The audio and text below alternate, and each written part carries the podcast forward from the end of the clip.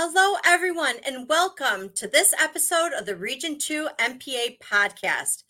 I'm your guest host today, Dr. Desiree Branson, President elect for the NPA.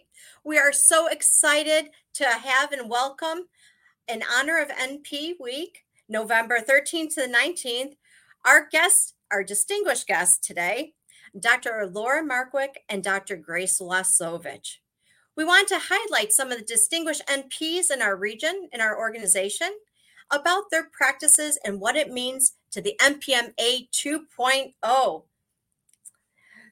So, in welcoming our guest today, I'd like to bring about the first question. Dr. Laura Markwick, Tell us about your history as a nurse practitioner. Hi, Desiree. So I started as an I, I graduated from my nurse practitioner program in 2006 as a family nurse practitioner and worked in a family practice that had never had an NP before. They'd only had PAs, so I had something to prove. Um, it was a bit intimidating, uh, but we did fine, and then just moved on doing various FNP roles in different positions. But um, in 2015 when we could become independent was when I was I wanted to start my own practice and practice the way I wanted to. So prior to That's that, awesome. I had you know 30 some years of nursing, so lots of personal patient patient care. Thank you. And yourself, Dr. Wlasowicz. Well, my, I'm a late bloomer in terms of my nurse practitioner role. I have a long history of teaching in academia. I've had my nurse practitioner for about 12 years, and I started out in a group practice of um, private practitioners, um, psychiatrist. I'm a psychiatric nurse practitioner and um, was mentored in that practice by other psychiatrists. And actually, during um, COVID, I left that practice and came home and did telehealth. And um, I've just recently returned to one day a week in my my own practice. So um, it's been a terrific journey for me to be able to serve the community um, with the enlarged needs of psychiatric mental health problems in our community. Wow, that's wonderful. You are definitely both leaders in our community, and we all appreciate your efforts. So, now let's talk about what does the Modernization Act, the NPMA 2.0, mean to each of you in your practices and for the patients that you care for? Dr. Markwick, I'll let you start with this one. So, it, it means everything to me. It's been allowed me to provide the patient care the way I feel it needs to and not have people knock on my door saying, hurry up, hurry up but they schedule them every 15 minutes. And people need to be able to tell their story. They need to be able to be heard. And that's the one thing I hear a lot from patients is they don't feel like anybody's listening to them and understands their problems and their health concerns. Um, so being able to practice the way I feel is appropriate um, for me has been phenomenal and you know scary at the same time trying to be independent and navigate through the system and educate others that we can be independent. We can do these things. We don't need a supervisor. Um, we don't need a co-signer. Um, it's it's it's had its rewards. It's had its frustrations, but it's been it's been everything. Absolutely. And how about yourself, Dr. Wlasowicz? Well, for me, um, prior to the um, the Modernization Act, I was really um, waiting for my collaborating psychiatrist to pay me. So I was earning the money, get and the psychiatrist was being reimbursed by the insurance companies directly, and literally I would have to ask for them for my payments due. So the Nurse Modernization Act, Nurse Practitioner Modernization Act, enabled me to work toward um, pressuring the insurance companies, actually. Um, there was a legislative um, team within our region.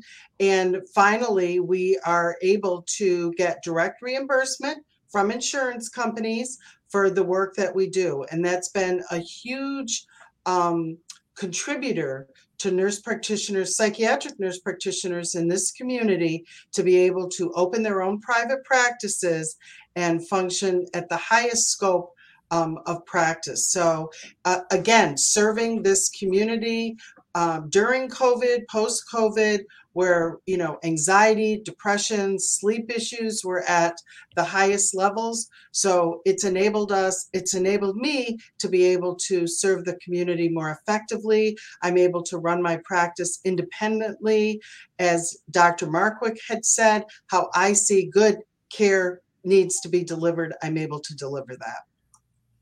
And both of you are extraordinary with your practices and your efforts, and are also leaders with the NPA.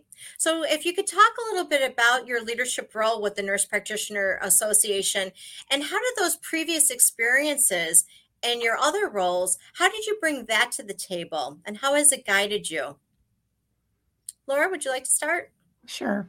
So, currently, I serve as the um, treasurer of the NPA, and you know, I was fortunate enough to be accepted into the um, AANP Future Leaders Program training. So that helped quite a bit. But a lot of it was just, you know, getting involved, just somebody saying, hey, come, let's get involved. And, and starting, I started as a, a nominating committee person on the Region 2 years ago. Somebody said, come join the sit at the board meeting. And I did. And, and it was a way to learn and watch and listen and network with peers and that's you know kind of how you grow and uh, learn how to serve the organization because that's what we are we're a service organization so absolutely mm-hmm. and grace how about your role so as i said before i came um, to the organization with a long history uh, in academia. Um, in my role as the education chair in the um, Nurse Practitioner Association, I'm really able to facilitate uh, the conference, the annual conference, um, you know, uh, pod podcasts, webinars, all of the um, educational education delivery that we're able to offer through the NPA. I think my background as a psychiatric mental health provider has been able to facilitate more um, information um, for non psychiatric nurse practitioners to be able to care for the overwhelming um, surge of psychiatric mental health conditions that are um, eking into primary care and family um, family care practices. So I really was well positioned for my role. Um, I had served in other organizations as on education committees and conference committees. So I feel all of those things really prepared me well to serve the Nurse Practitioner Association. And you both do it so well, and we thank you for your service. So now, why should nurse practitioners join professional organizations, especially the Nurse Practitioner Association? What are your thoughts on that, Dr. Markwick? Well, I think it's I think it should be a requirement. I mean, the the organizations are what have our best interest at hand and support our role maintaining that we can function to our highest ability uh, we obviously all can't be in albany you know talking to every legislator all the time we need to do our jobs but we have we need people there that have our best interest at heart that can follow up on that. It's very very important. Um, the education the networking that all goes without saying. Those are very valuable but it's very important to be members of your professional organization because that is who has your back. And that's who you can also go to if you have questions. I mean you've got the practice you know practice supports and questions and things like that. So it's not just legislative but there's other things that the professional organization can do for the members. It's invaluable dr Wlasowicz i know you're ready to tell us how important this is i think it's a, a wonderful organization that um, protects our license helps us maintain and move forward on our scope of practice and independent practice. I think it's a great opportunity for networking, as Dr. Markwick had said. It's a great opportunity to obtain educational, continuing education units. It's a great opportunity to serve um, the organization.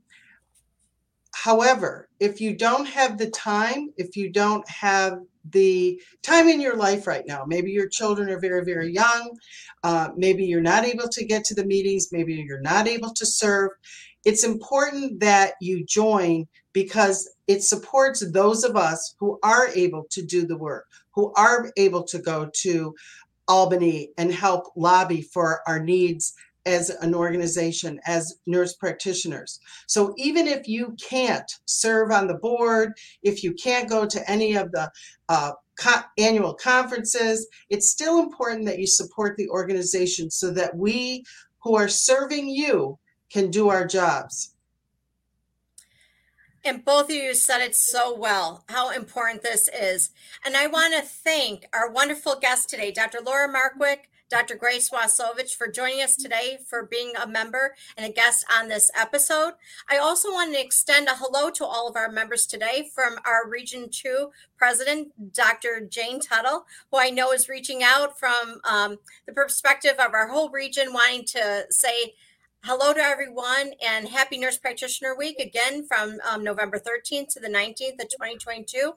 And just to recap, the NPMA 2.0 has given us full practice authority, retroactive to April 1st of 2022. However, our work is not done yet, right? It'll sunset April 1st of 2024, and we want to bring this into perpetuity. We need to maintain momentum to make this permanent. So grab another nurse practitioner, help them to become a member of the NPA. And we look forward to joining everyone for our next podcast of Region 2. Thank you for everyone for being with us today. Thank you.